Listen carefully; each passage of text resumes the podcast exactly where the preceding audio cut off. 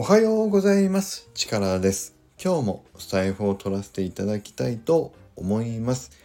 今日は金曜日ですので、チャモリのテレフォンショッキングの日になります。この後本編が始まりますので、ぜひゆっくり聞いていただければと思います。それではどうぞ。お昼休みはウキウキウォッチンがあちこちとちこちいいとも。てでてててんてん。こんにちは、チャモリーです。今日はチャモリのテレフォンショッキングでこの方にゲストに来ていただいております。まさやんさんからの紹介で、きたちゃんです。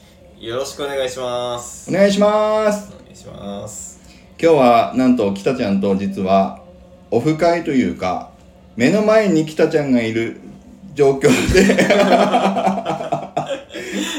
このチャモリのコラボを取らせていただいております。よろしくお願いします。よろしくお願いします。いやちょうどきたちゃんが東京に来るっていうことではい。まさにその日に今お昼ご飯ちょうど食べて散々1時間ぐらい喋った後に このコラボ取る取らないととそうっすね。思ってきましたけどはい。前回あれあったのって9月10月ぐらいだっけ？そのぐらいじゃないですか。あのオフ会があった時あの何でしたっけ？いやいや2人で2人で会あった時。二人で会ったの2人だけで会った時。そう二人で会ったのはその時ぐらいですね。10月。そうだよね。確かね。初めて初めてをあの北ちゃんと会った時。あそうそうそうそう確か10月ぐらいよね。そうですね。であの時がだから喋りすぎてなそうっすね。スタイフ取ろうって言って1分で終わったっていう。いやそうっすね。あの時もそうなんですよね。結局喋りすぎちゃってそうそうそう。全くあの取り忘れてたっていうね。そうそうそう。せっかく会ってるのに撮ってないっつってだから今日はちゃんとはい。こういう番組を用意すれば撮るだろうと。いうことで今撮らせていただいておりますがそうっすね。よろしくお願いします。はい。よろしくお願いしますいやで今日はもうねでも北ちゃんに何の話聞こうと思ったんですけどうんうん一応北ちゃんはやっぱりなかなか普段は見えない北ちゃんの姿をちょっとこのチャモリでは紐解いていきたいなとなるほど。思うのではい。やっぱり北ちゃんが本業として本職としてはいはい。やっている。やっぱり美容師。はい。まあ美容師といっても僕からしたらやっぱり自分で経営をしているっていうビジネスマンだと思っているのではい。はいそういったそのビジネス観点から北ちゃんがはい。自分の例えばその美容師のこの仕事をどういうふうにあの経営としてはい。どうこの事業を育てていこうとか何を目指しているみたいなはい。そんな話をちょっと聞ければなと。僕からそんな 大丈夫ですかね？大丈夫です。大丈夫ですかね？もうだってねあの僕も僕もっていうかちょっとまさやんとの会で、はい。実はまさやんのチャンネルの方で撮らせてもらったんですけど僕も実はサラリーマンから一回辞めてはい。自分で事業みたいなのやろうみたいなことを思ってで、はい。ベンチャーちょっと立ち上げ当初のベンチャー入ってやった時期もあったんですよ。はいはいはでも僕はねもう持たなかったのよ。いなかなか難しいですよね。難しい、うん。えっとね一応頑張って1年半ぐらいはやったんかな。うんうんうんうんでも物が売れなきゃ給料が出ないし。そうですね。で最後の方はねもう給料なしでやってたのよ、はい。もう1年ぐらいかな。うんうんだから貯金を食い潰していって、はい。売り上げが出ても給料なしで事業の方に回してくださいって言っうんなるほど。てでそれでやってたけどはいいやもうもう限界っていうもう物理的な限界が来るじゃない？まあ絶対にあのキャッシュがね終わりそう。ますからそうそうお金が毎月減っていくっていう恐怖があって、はい。確かでその時にやっぱりサラリーマンってにうんうん極端に言えば働かなくてもうん。25日になれば勝手にお金が振り込まれるっていう。うんいや最強ですよ。最強。最強。本当に最強じゃない？そうですね。だからそこにやっぱりもう僕は戻らないとダメだって、もうやりきったっていう気分で戻って今サラリーマンだからなるほどもう二度と自分で事業立ち上げっていうのは多分やらないと思ってるんですよ。どはいはい。はいでもそれを北ちゃんはもうやるって決めてはい。やってるじゃない。そうですね。って今もう何年になるの？自分でやって。えっ、と店自体はうん。3年ぐらい、あ今3年なんだ。そうですなんですけどあの個人事業主としてやってるのは25からなんで多分うん。8年、あそっか。だから8年間ずーっと個人事業主で自分の事業をやりつつ。そうあの業務委託契約みたいな感じです。あー。あのフリーランスみたいなはい感じで、はいはいはい25ぐらいからやってるんでそういう意味では8年間ぐらいは自分で確定申告とかはやってきてるからあそうなんだ。そうですじゃあそれってなんかどういう戦略を持ってこうやっていこうみたいになんかあったの最初？最初は全くないですね。うん。最初はじゃあ 無です。いやるやるんだっていう感じ？勢いっていうか？えーっと細かいことを言うと、うん。あのその当時働いてたお店の社長と仲良くて、うん。であの社長があの美容業界の保険料があの大幅に上がると。うん。ってなるとあの今まで出してた給料からそれが天引きされるからお手取りが減るけどあのこういうやり方あるよって言われたのが自分で個人事業みたいなのを立ち上げてであの契約社員みたいな感じにすると保険料とかなくなるからあはいはいはいはい。そうすると満額あの入れられるけどどうするって言われてああじゃあってあの周りの仲いい先輩とかと話してても、みんなじゃあそういうふうにするっていうことでじゃあ僕もやろうというのがスタートですね。じゃあなんかサラリーマンでもたまにある給料を超えるとなんか税金対策としてはいはい。あのなんだっけなこ個人で事業をやってるみたいにして会社と契約した方がなんかなんだっけななんとか税金が安くなるみたいなあそうそうそんなイメージか。そういうことですね。ああだから美容室に雇用されてる体じゃない方がその天引き分が減るよって言われたのがきっかけなんだ。そうなんで最初は税金対策うんうん。に近いですから、あそうなんだ。そうですそうです。でそこから始めてで結局確定申告をちゃんとやらないと、うん。あの税金がどえらいことくるんで、うんうん。そのまま来るんで。なんでそれこからちょっとずつ勉強して確定申告だけはちゃんとやってたあ感じあですねそれがだから何年ぐらいそこのお店でやってたってこそこで2年間ぐらいですかね。278ぐらい。なうん。23年ぐらい経ったら僕は長野県に行っちゃってるんで。と、あなんでそうその時ぐらいか23年ぐらいですねそこ、あうん。でとあの東京から長野県に引っ越して。はいはい。でもその状態だったんで、うん。もう自分で確定申告やって税金があの抑える手法を知ってるというかはいはい。っていう状態だったんであのうちの妻の知り合いの知り合いみたいな。うん。人が美容師をやってて美容室でやっててで人が足んないから入ってって言われたんですよ。あそれ長野で？あそうですそうですそうあです。であのそこに対してじゃああのこういう人なんですけど僕はって自分で確定申告やってる人なんですけど、あの契約？あの従業員じゃなくて契約として入らせてもらえるならあの入りますよっていう提案をしたらあじゃあそれでいいよってそのえっ、ともともとやってたような感じであそうですそうです。そうです継続できるならってことか。そうです。雇用されるんじゃなくてと。そうですそうです。あそうそれでやってたらあそうそれで OK が出たんで、うん。それであのまたしばらくうん。それでやってください。2, 2年間ぐらいですかね。うん。っていう状態ですね。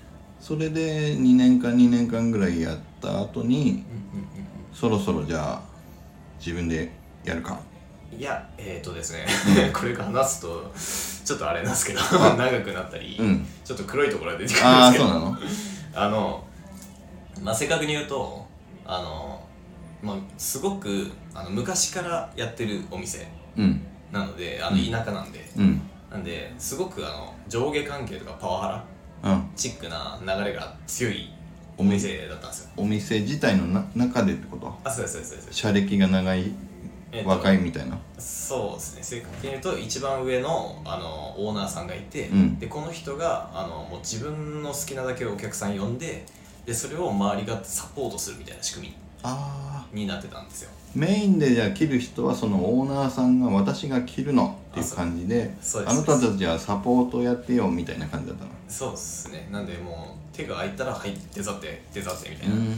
感じの仕組みだったんですよね、で、えーワンまあちょっとワンマン寄りなはいはい仕はい。組みのお店だったんで、うん。でそのまあ一番上のオーナーさんがうん。あの言ったらもうす全てイエスみたいな 感じになるんですよ、うん。言ったことが。うん。でそこに対してあの普通だったら「はい分かりました」って言いながら、うん。ちゃんとやるんだと思うんですけど、僕はもともとそうやって東京でやってきちゃってるんで、うん。あの穴とかいろいろ気になっちゃうんですよなんかこうここでこういう風な仕組みがやってるからここのお客さんを待たせてるとか、うんうん。あのこのお客さんがこのまま放置されてるとかっていうのがあの流れが見えちゃうんで、うん。人の流れが、うん。なんでそれが気になってしまって、うん。あのやめとけばいいのに社長にダイレクトに言ったんですよ。こここをやった方がいいよって。あそうそうです、うん。いやここでこうやいう予約の取り方をするから、うん。この人をお待たせしちゃってるしで、うん。どうせお待たせするんだったらその分あの遅れてきてもらった方が、うん。あのこの来てくれたお客さんもあの家のことできるかもしれないし、うん。そうゆっくりできるかもしれないし、うん。っていうのを時間の人の時間を考えた方がいいっていう話を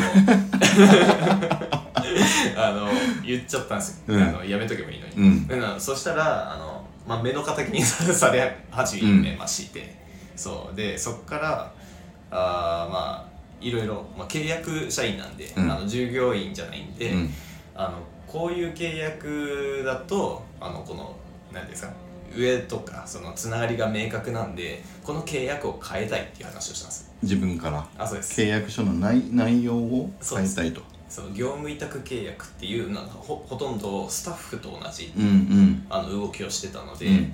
あのねまあ、言うてしまえば僕腹立ったっていう話なんですけど、ただ、なんであのなんで、えーもう違うお店として。場所はそこいるけどそうです。自分は自分でお客さん連れてきたりそうです。して好きにやるよみたいな感じのそうです。契約にしようとしたわけ。そうです。えっ、とそうあの僕はあのこのお店のうん。この鏡とこの椅子を借りるだけの契約ですみたいな感じですにするとであとは材料を使わせてもらう分、うん。あの何パーセントこの売り上げの何パーセントはそのお店に全部入れますと。あっていう契約に切り替えてもらったんですよね、でえっ、とじゃあなんでそれが普通だったら分かり通らないと思うんですけど、あのできた理由がうん。もともとはこのお店昔からやってるお店は、もうずっと知り合いだけを回してる仕組みになってたんです。あもうずっそのと人を地域のうん。そうです。お客さんだけを回してたんですけど、であの自分の給料を上げようと思った時に、うん。あの結局新規のお客さんうん。が来ないと自分にあの担当するお客さんが来なかったので、うんうん。じゃあそれがあの新規のお客さんがあの月に何人ぐらい来るのかっていう話を聞いたら、うん。12ヶ月に1人だって言うんですよ。おー。終わったと思って。もう僕の給料は上がりようがないだから北ちゃんが新しくとはい。社員社員的に来たってことはその分一人分をはい。追加で稼がなきゃいけないはずなのにそうです。今までいたお客さんだけで回ってたらそうそうそうそう増えてないじゃん売り上げがあって。そう売り上げから給料払わないといけないのにってことね。そうなんです。れが2ヶ月に1人ぐそられいだから終わってると思って。で僕の分マイナスじゃんそれと思ってそうだね。そうなるじゃないですか、でそれはまずいなと思って、うんあのでいろいろで新規あの暇の時って絶対存在するんでお店って、うんでその時に何をするのかなと見て思ってたら、うん。あのいつ作ったかわからない、うん。あのチラシみたいなのを、うん。はがきに印刷ですっごい粗い粗い印刷をして、うん。それをポスティングしてこいって言われたんですよ昭和かと思って。びっくりしたんですよ、うん。でポスティングしに行ったりとかしたんですけど案の定あのいやこれでもこの地域は来るのかなお客さんはと思って、うん。行ったんですけど案の定来なくて。全然ダメ。響か誰にも届かなかった。全全然ダメですちゃんと郵便動いてんのか分かんないぐらい来なかったわけ。もう全く来ない。ん。で、なんでびっくりして、うん。あのこんなんじゃダメだと思って、うんあの僕マジで嫌になるなと思ったんですよね、うん。その仕事が、なんであもういいやと、うん。自分でお客さん呼ぼうとうん。思ってあのでいろいろお店の中見てたら使ってないノートパソコンあったんですよ。なんであの僕1円もかけないから、うん。ホームページ作らせてくれって言ってで僕ホームページをあのその前のお店うん。で手伝ったりとかちょっとしてたんですよ。あじゃあもうスキルはああったってことか。なんとなくの知識ぐらいです、うんそうでそれで無料で作れるホームページのサイトうんがあるので、それでできる範囲であの SEO 対策組んだりとかあっていうのを全部作って、うん。ホームページもあのあのオーナーさんにヒアリングしてあ、うん。であのどういうお店のテイストで行ってるのかとか、うん。何を売りにしてるのかとかを聞いてでそれをあのまとめて作ったんですよホームページを。おおすごい。そうでパンって出してみたら、うん。あのうまいことその SEO がハマったらしくて、うん。あの検索すると大体1番目か一位2番目ににそう出るようになって。すごいね。そうそれであの1ヶ月あたり、うん。どのくらいだろう。多分4 5 0人ぐらい新規がおおすごい。そうでそのほあのネットを見ましたっていううんうん。のをあのこのホームページを見たら入れてあの電話してくださいって書いておいたらみんなネットを見ました、ネット見ました電話できて。すごいね。そうでそれに関してそそれで見た？それを見て電話したお客さんに対しては僕が担当させてくださいって言ってあったんです。よ、ああなるほど。そうそれで回してたんですけど、うん。そしたらあの僕一人じゃ回せないぐらいお客さん来ちゃって。そうだよね。だって40人50人とかっていう時点でもすごいし。そうなんですよ。なんでその時点で僕があのずっと担当すると、うん結局このなんだろう僕の担当してるお客さんがあのリピーターになればなるほど僕が手がいっぱいになってくるじゃないですそうすると他のスタッフにも分配されるようになったんですよそのおお客さんが。うあのどっかで見たよその構図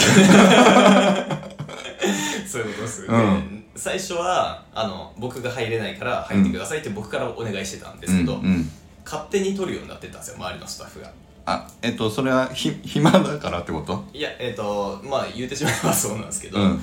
えっ、と僕に最初はその契約で言うたらあの僕が作ったホームページでうん。来たお客さんなんで僕が入る、うん。でもあの僕が入れないから他の人にお願いするっていう仕組みじゃないですか、うんうん。っていう契約なのにあの勝手にあのそのネットを見ましたって言って電話してきた人を、うん。あの予約表を見た時に僕がその同じ時間帯から1時間とか2時間ずらせば入れるのに、うん。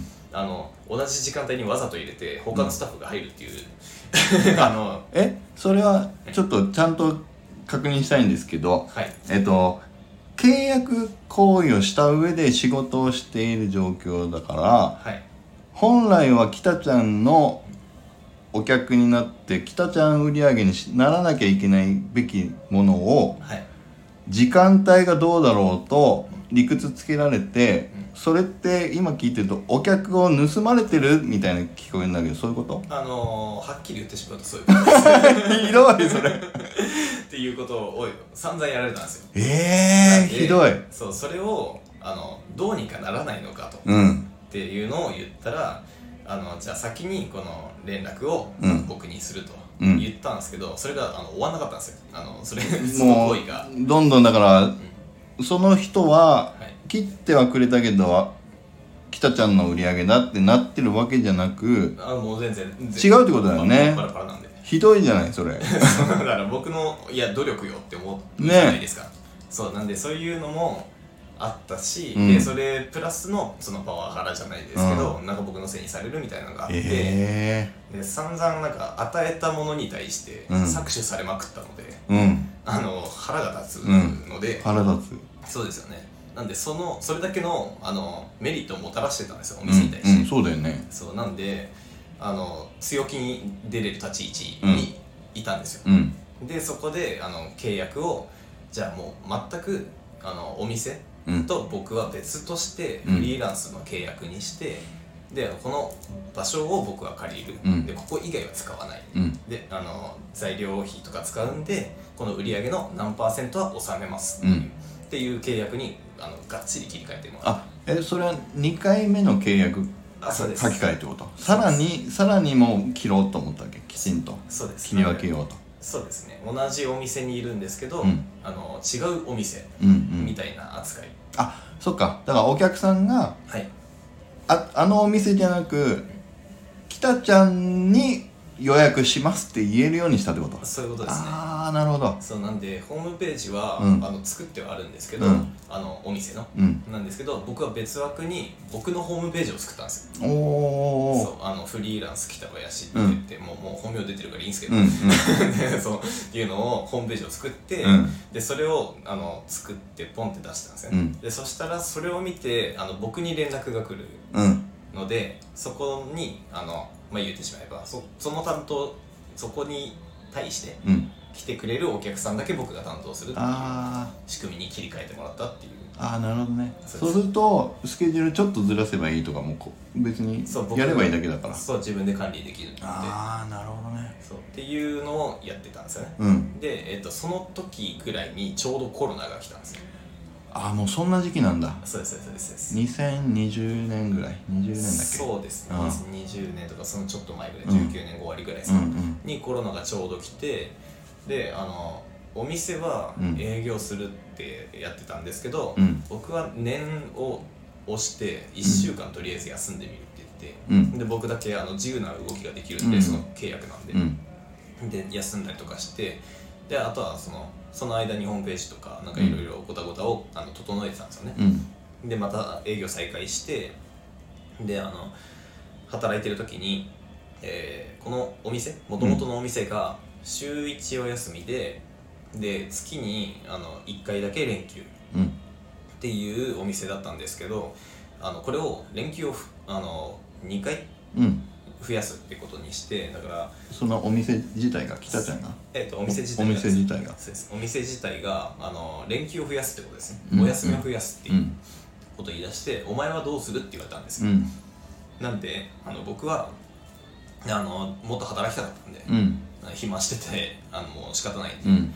なんであの僕は今まで通りに働きたいですって言ったらあじゃあ鍵貸すから、うん。あの自由に働けばって言われたんですへよ、えそう。すごいなんで、まあ、あっちからしたらうん。勝手に働いて勝手にお金置いてってくれるんで、うんうん。まあそっか。いいくらかは渡してるからか。場所場所代みたいな感じで。そうパーセンテージがそう渡してるんで。なんであじゃあ勝手にやればって言われたんで、じゃああいいんですかって。うん。言ってんで休みの日もあの需要があれば、うん。僕働くようになったんですよ。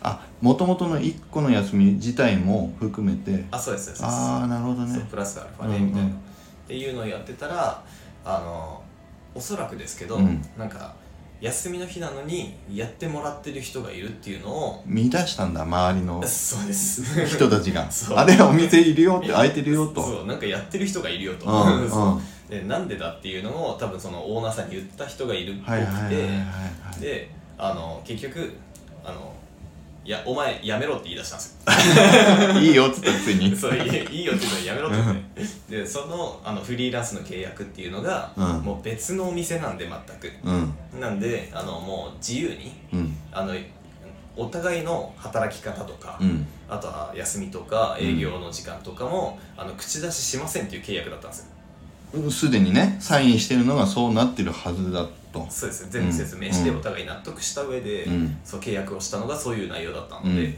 でそれで「お前ふざけんな」っていうのを、うん。あの言われたんですよ。筋合いないよね。そうですよ。言われる筋合いないじゃないですか、うん。契約でそういうの。になってる、なんでいやいいって言われたので、うん。あのこういう契約にしておりますと、うん。そうだよね。そうでで実際にで僕はそれでいいって言われたんでじゃあそういうふうにあのお客さんにリあの僕の担当してるお客さんに、あの発表しますよって言ってうん。で僕の方のお客さんの中ではもうい、まあ、言ってしまえば、うん。周りにあのいろんなお客さんがいたりとかスタッフがいるよりも、うん。僕とマンツーマンになってる方がいいっていうお客さんが増えてきちゃってて。そっかわかるわかるわかる。そうなんでそれのせいもあって、うん。あの休みの日にあのやたら予約がいるっていう。ああ逆に？あそうですそうです。余計な周りごちゃごちゃしてなくていいからって。そうです。っていうのが起きちゃっててでそれもあって、うん。そうあのそれをあのなんですかねやめろって言われたらこのお客さんたちが困ってしまうんで。そうだね。そうなんでいやもう始めてしまってる手前、うん。無理ですっていうのと、うん。あとこの別枠の契約をしているのであのこれはもうあの何ですか何か言うあの僕から何か言うこともないしあのそっち側からこっちに何か言うことはできないっていう契約になってるんですけどっていう説明をしたんですけど、うん。あのちょっとヒステリック入ってるんで相手が。なんであのうわーって言われたんですよ、うん。あのすごくいいうん。ろいろ。なんであでそこであのその言われた日ですよね、うん。にパチンってきちゃって、うん。分かりましたと思ってあの予約入ってるのが何月何日までなんでここで契約切りますって言ったんですよ。その場で その場で。その場です。あそう。で1ヶ月後ぐらいまで予約が入ってたんで。あすごい。それもすごいけど。そうそう。なんで1ヶ月で、うん。こここでここまで入ってるんでここで切りますって言ったんですよ、うん。あのあなたのお店とはってう。いう、んうん。でその時点でもう僕っていうお店みたいなのが出来上がってるし、うん。でこっちはお店でお店でうん。あの出来上がってるのでもう切りますって、うん。もう決めちゃってでじゃああじゃあそうしようかみたいなあのなんかそれを言ったら相手がああそうなんだみたいな感じうんになるんですよ、うんでその1か月間で僕は新しいお店を探さなきゃいけなかったんですよ、うんそうだよね。場所を貸してくれる。でそんなところが田舎にあるわけもなく、うん。そうで最初はもう普通のお店ですよね、うん。に片っ端から電話かけて、うん。で入らせてくださいっていうのを、うん。あの直接あの電話してであのあわ会ってこういう契約どうですかって言って持ってったりとかうん。しててで結局34箇所 OK 出してくれたんですよ。あそうなの？そうです、へー でそうであのさなそのうちの中の1箇所1回断られたんですけど、うん。新しくあのこういう契約どうって言ってわざわざ持ってきてくれた人がいてうんでその人があのすごくいい契約を出してくれたんですよ。逆に、でじゃああのそんなにいい提案してくれるんだったら、うん。あじゃあ僕はあの入らせていただきますって言って、そうでそこのお店に入った感じですあじゃあもう一回自分で作る前にもう一個はい間があるんだ。そうです、へー。なんで長野に行って、うん。業務委託契約を1回してそこでフリーランスになって個人になってでそこからまた新しいお店に1回入ってるんですよ。なるほど。それでどうなっていたの？そうであのそこのお店は、うん。あのすごく自由にやらせてくれたんですよ。あだからいい環境になったのか。そっか。いい契約をしてくれたって言ったもんね。そうなんで全くあの僕にもあの難のないうん。契約にしてくださってて、うん。すごくあのありがたいやり方をやらせてくくださったんですけど、うん。やっぱりあの当たり前ですけどお店に入ってるんで迷惑かけちゃいけないっていう感情が僕にあって。それは、えっと、働きやすさはすごくあったけれど結局でも別の人の持ってるお店の中で働くっていう環境自体にそ少し申し訳ない部分が出てきちゃったってこと？そうですね。なんかやっぱりあの今まで働いてきた働き方僕が、うん。働いてきた働き方とあのその他の、うん。えーまあ、ずっと長野県でやってる方あの働き方ってちょっと違かったりするのでああもうももともとそうです。完全にはマッチしない部分もどうしてもあったってことか。そうなんでそういう意味ではあのそのお店に来てるお客さんは誰だあいつってなるし僕に対して。もともといたお客さんをわってこと。そそのお店に、うんうんなんであのそれにあと働き方もその回転率を重視してるあの元々のお店の人たちと、うんうん。あと僕はゆっくりと一人や丁寧にやるっていうそう。でそこの誤差が生まれたりとか。うん。でやっぱなんか何かしらの迷惑をかけてる可能性が出てきうんてる気がしていて、でじゃああのそれをずっと続けるのもなんか申し訳なくなってきててもあういろんなお店回ったんですよ。東京の時も3店舗回ったし、うであの長野に来てからも2店舗目になるので、あのどこ行っても結局多少気になる部分とかうん。あるので、もう自分で作るしかないと。ああもうこれ以上ここの先をもし見ていこうとしたらもう自分でやってしまった方が良さそうっていうところまで行そうですね。ったわけか。そうさなんであの結局あのもう自分でやるしかないなって内心ちょっと思ったうん。タイミングだったのと、うん。あと年齢を考えた時うに、ん。あのさっき話したのとちょっとかぶるんですけど、あの結局事業をうん。作るってなった時の事業資金を、えー銀行から借りるうん。ってなった時に大体マックス15年ぐらいなんですね、あの住宅ローンだったら30年とかあるんですけどね。あの事業資金だと10年から15年。銀行銀行から借りようとした時ってこと？ねそうです。であとは国金。うん。うんとかも大体10年15年ぐらい。ああそうなんだ。なので、うん。ってなった時にあの美容師のデータがあって、うん。えー、と大体45歳うん。ぐらいからは売り上げが下降傾向に下るっていうデータがあるんですよ。その個人としてってこと？そうです。美容師っていう個人としてうん。見た時に、あの45になってくると多分年齢的におじさんみたいな扱いにされるっていうのと、うん。美容師としては、うん。というのとあと多分体力的にうん。無理が効かなくなってくるっていうのも兼ねて45から売り上げが下がるっていうデータがあるんですよね実際に、うんそれはだからえっとお店で雇用されてるとしてもってこと？もう多分一緒です。も含めて、まあ、ひその人個人が一美容師として思見た時に給与も下がっている傾向があるみたいな感じなのかそうですね。あ売上とか給料が下がる傾向にあるっていうデータがもうあって。ああるんだ。4545そうです。年そうです、うん。なんでじゃああの15年借りるマックス借りれたとしても、じゃあ30までに店を作らないと、うん。結構しんどいなっていうそう。であのが頭にあって、うんでちょうどそれが30だったんで。あその時が30だったんだ。そうです。ああ。そのフリーランスでお店に入らせてもらった時が、なんでタイミングかとうん。思ってそこからお店を作る前提で土地とか、うん。あの場所を探しに入ったんですよね、あえっ、とじゃあ探し始めてからまだしばらくはちょっと時間を置いてお店を建てたの？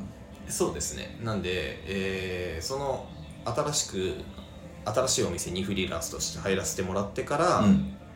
そうじえっ、と働きながらですねそこで、うんうん。そこで働きながら場所とかうん。あの土地とかその空き家うん。を探しに入ったっていう感じですね。ああそうか。えっ、とだから長野に行きました。はい。長野の1店舗目はさっきのもう1ヶ月後に辞めるわ言いました。はい。その時それともその後のお店？その後のお店に入ってから探しああましその後のお店ね。そうです。そそっかそっか。たそうあのその前のお店の段階でも多少頭はよぎってて、うん。見てはいたんですけど、うん。でもそう入ってから明確に探し始めた。ああなるほどね。やっぱりこうやってお店を変わって変わってで契約をしていくのも2個目とか3個目やったけれどももうやっぱりこの先見たら自分で行こうそうですね。思い始めて探し始めたところか。そうですそうです。そう。ですそうでそこで探して、うん。なんかいろんな土地見たりとか空き家見ながら、で結局その空き家一箇所見つけて、うん。でそこに、ええーもう入るって決めて、うん。であのちょっと交渉したりとか。うん。そう。でそこの話をすると多分2時間ぐらい喋ることになる。そうなんだ。そうそこでもごたごたがいっぱいあったんですよ。あいっぱいあいっぱいあったんですけどそこははしょりますけど、うんうん。そうなんでそこはあので見てて。無事無事。そうお店をお作った。店を作れましたと。そういう感じです。で、なるほどね。はんそこの新しく入ったお店はなんでうん。半年ぐらいです、半年？半えっ、と半年ぐらいでおみ土地を探してお店を作ってじゃあこれで辞めて自分のお店に行きますが半年だった。そうですそうです。あっていう流れです。あなるほどね。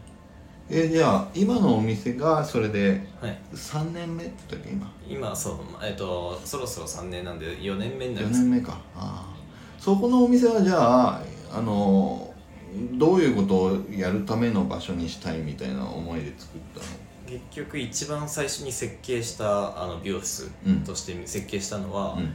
あの僕がお客さんとして行った時にうん。多分気になるであろうことをゼロにしたかったんですよ、そうなんで理想をぶち込む、うん。ぼ僕の今まで経験してきたあのお店のデメリットとか、うん。あとはいいところもうん。をあの全部あの総まとめにして、うん。あのめちゃくちゃいいって思える自分がうん空間を作りたいと思って美容室を作ったんですよね。ああそれはえっとおお客さんとしてってこと？働く側として？えっとお客さんとしての方ですね。ああなんで僕が働く方じゃなくてお客さんが来た時に、うん。あのストレスをゼロにしたい。っはいはい。ていう設計で、うん。あの自分のお店は作ったうん。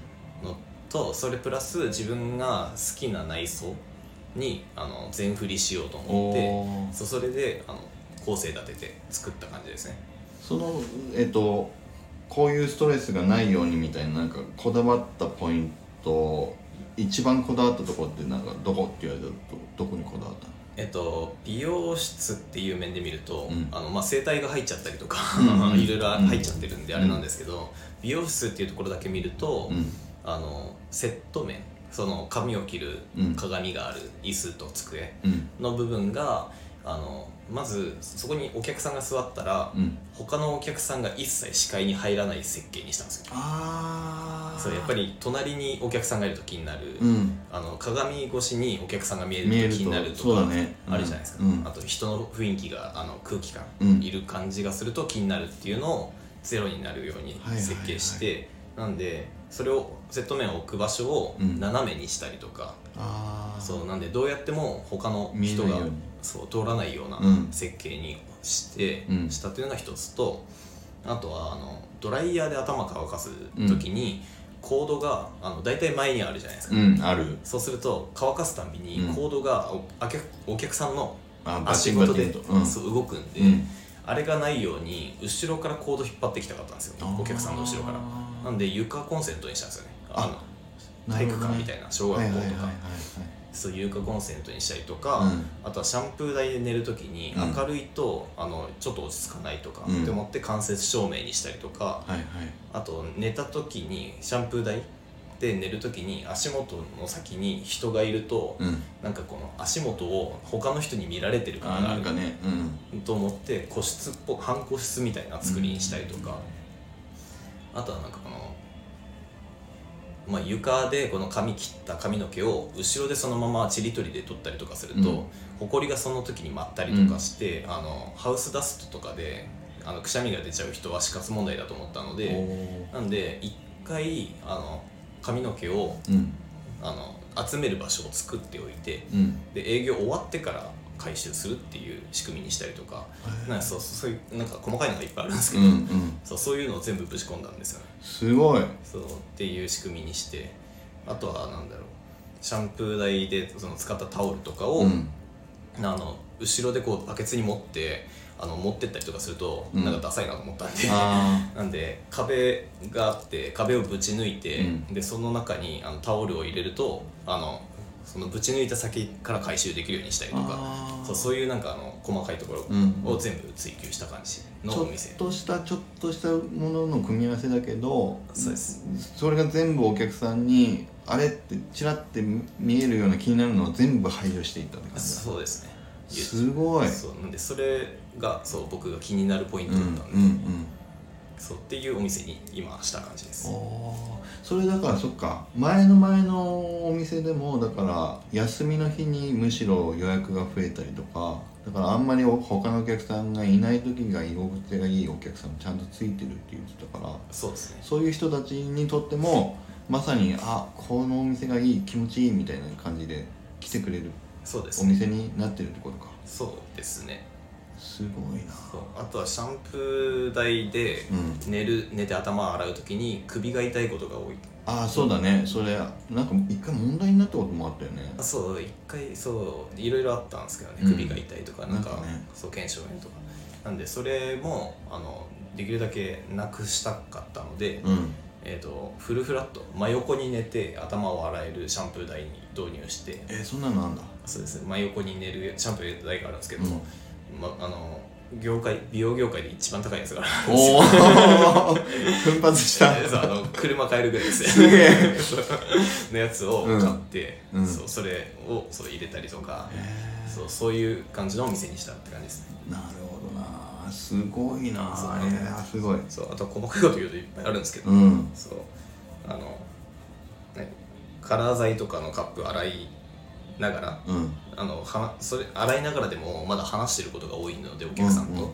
なんであの洗い物しながらお客さんと話せるっていうイメージをした時に、うん。あのバーカンのイメージだったんですよ。うん。洗い物しながら目の前のお客さんと喋ってるじゃないですか。なんでバーカンみたいに、うん。あの洗い物の場をせ設計したりとか。えそうなんでそういうなんか細かいのがいっぱいあるんですけど、ーあすごいね。そうそういう設計にしたって感じですいやーそれなんか楽楽しかったんじゃない？設計する時も楽しかったんじゃない？そうですね。あのうちのお店はあのインテリアデザイナーにお願いしたんですよ、うん。設計を。うん。でそこの人にいろいろ言ってこういうふうにしたいああいうふうにしたいって言ったらああなるほど面白いですねって言って。あ言ってた。そうえーそれってあの美容室を作る時ってあんまりそういうインテリアデザイナーみたいな人にお願いしないケースが多かったりするの？大体は建築家ですよね。あもうそういう風習みたいなのがあるんだ。でいうかまあ多分グラフィックうんえっ、とあれか、えー、とインテリアデザイナーうん。を多分見つけることが多分なかなか難しいっていうのはあると思うんですけどたまたま僕が見つけた人がインテリアデザイナーだったってあいうのはあるんですけどね。すごいでもさっきさお昼の時になんかいろいろ教えてもらったけどさはい。美容室自体を作る時にもいろんなルールがあるとか言ってたじゃない？そうですね。その辺はあだからこのラジオ聞いてる人にはまだ言えてないからちょっと説明してほしいんだけど 簡単に何個かぐらい？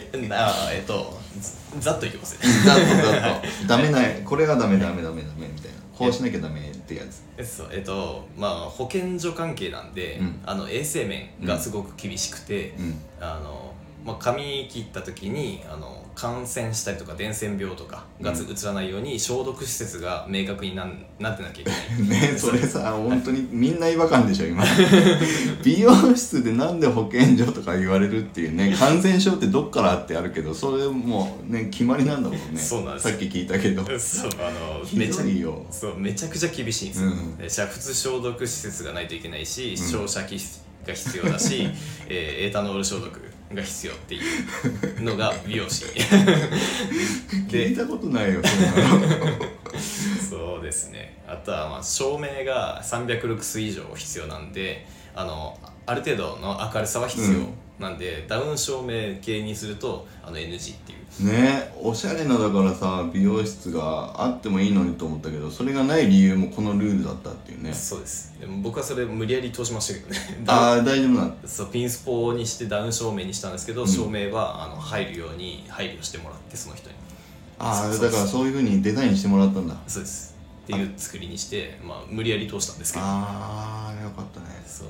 っていうのとかもあるそのぐらいですかねとりあえず。あと壁が白いお店が多いっていうのもその光のせいなんでしょ？そうです。明るく見えるからってそうです。あの間接あのライトだけだと普通のライトだけだと暗くなりがちなんで、うん。白い壁にすると自然光が反射することで明るく見えるから白い壁のお店が多いっていう。ねでもあれってだから行くお客さんからしたらなんか落ち着きたいのに、なんか病院来たみたいな気分になるっていうかさ。確かにそうですね。なんかねはい。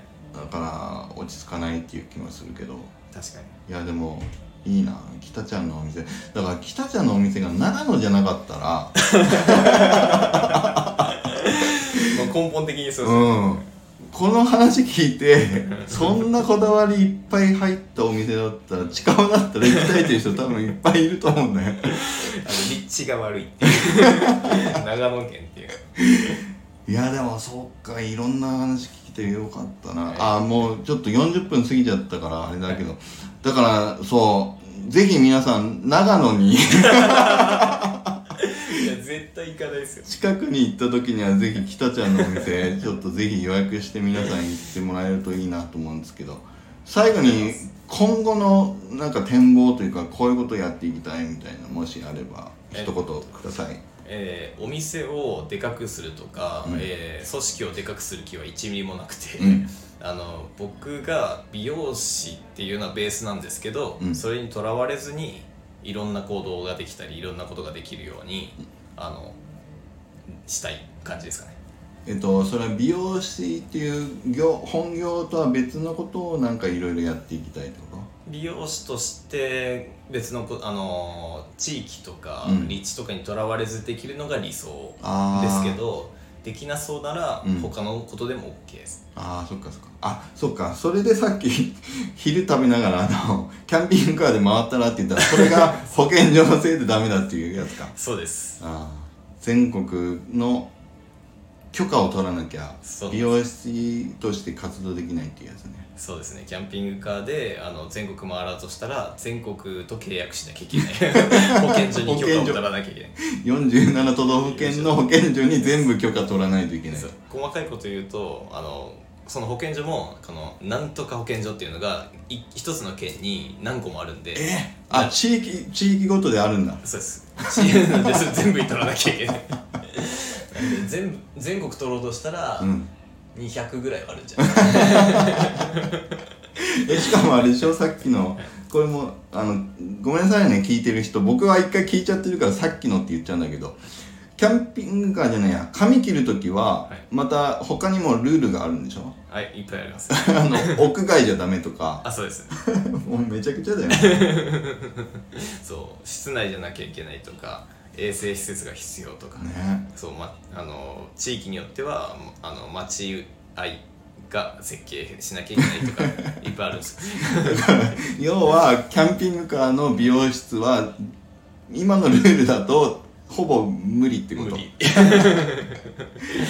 あの理由が例えばこの、足を骨折していけないとか、うん。あーなんかこのもう身体的に障害があっていけないとかあーなんかいろいろそういう理由があれば、うん。そこに出張で行けるんですけど、うん。それがないと無理。ですあ客 客側にそうです。その理由があればいいっていうこそうです。とね申請が通せるっていう感じです。あー。あそれでも申請が必要なんだ。そう毎回申請が必要いです。や無理だよそんな そっかまあでもい。やでもね地域とか場所にとらわれずに活動できる美容室みたいなね、そこまあそうですね。何かしらのやり方が見えてくるといいよね。そうそれが理想ですね。うん。あだから今東京に出張してきてるのもその一環ってこと？まあそれも近いですね、うん。あのあとはもともとその働いてたお店の社長が、あの僕に優遇してくれてるっていうのもあるんで、うんうん。そうあの場所を貸してくださってるし契約してくださってるあいそれが一番最初の東京で契約みたいにしたらって言ってくれた社長さんか。そうです。ああ分かった。つながった今話が。そこがそう未だにつながってる。ああなるほどね。いやよかったね。いや本当に。いいあの社長さんに。ね、うん。なるほど。いやー本当に今日はちょっとありがとうございました。いや長くてすいません。じゃあ次回の「スタートモノワ」を行きたいんですけど次は北ちゃんからどなたを紹介していただけますか？僕からはキャンディーさんです。おーキャンディーさんですね。キャンディーさんじゃああのまだいいとも言ってないですからねキャンディーさん。じゃあキャンディーさんをちょっと呼んでみたいと思います。キャンディーさん。はーい。ああよかったキャンディーさん。こんこんにちは。キャンディさん、第1回目のゲストだったので、はい。今までいいともって一度もおっしゃっていただけてないので、今日は、とうとうはい。この日がやってきましたが、い、つもの下りをいただきたいので、早速行きたいと思います。はい。キャンディさん、来週なんですけど、来てくれるかな、いいとも。ありがとうございます。じゃあよろしくお願いします。よろしくお願いします。はい。じゃあ今日のゲストは北ちゃんでした。ありがとうございましたあ。りがとうございました追伸です。北ちゃんのチャンネルでもまた僕が話をするコラボを撮らせていただいているので、ぜひそちらも聞いてみてくださいね。てれってれてれってれてれててて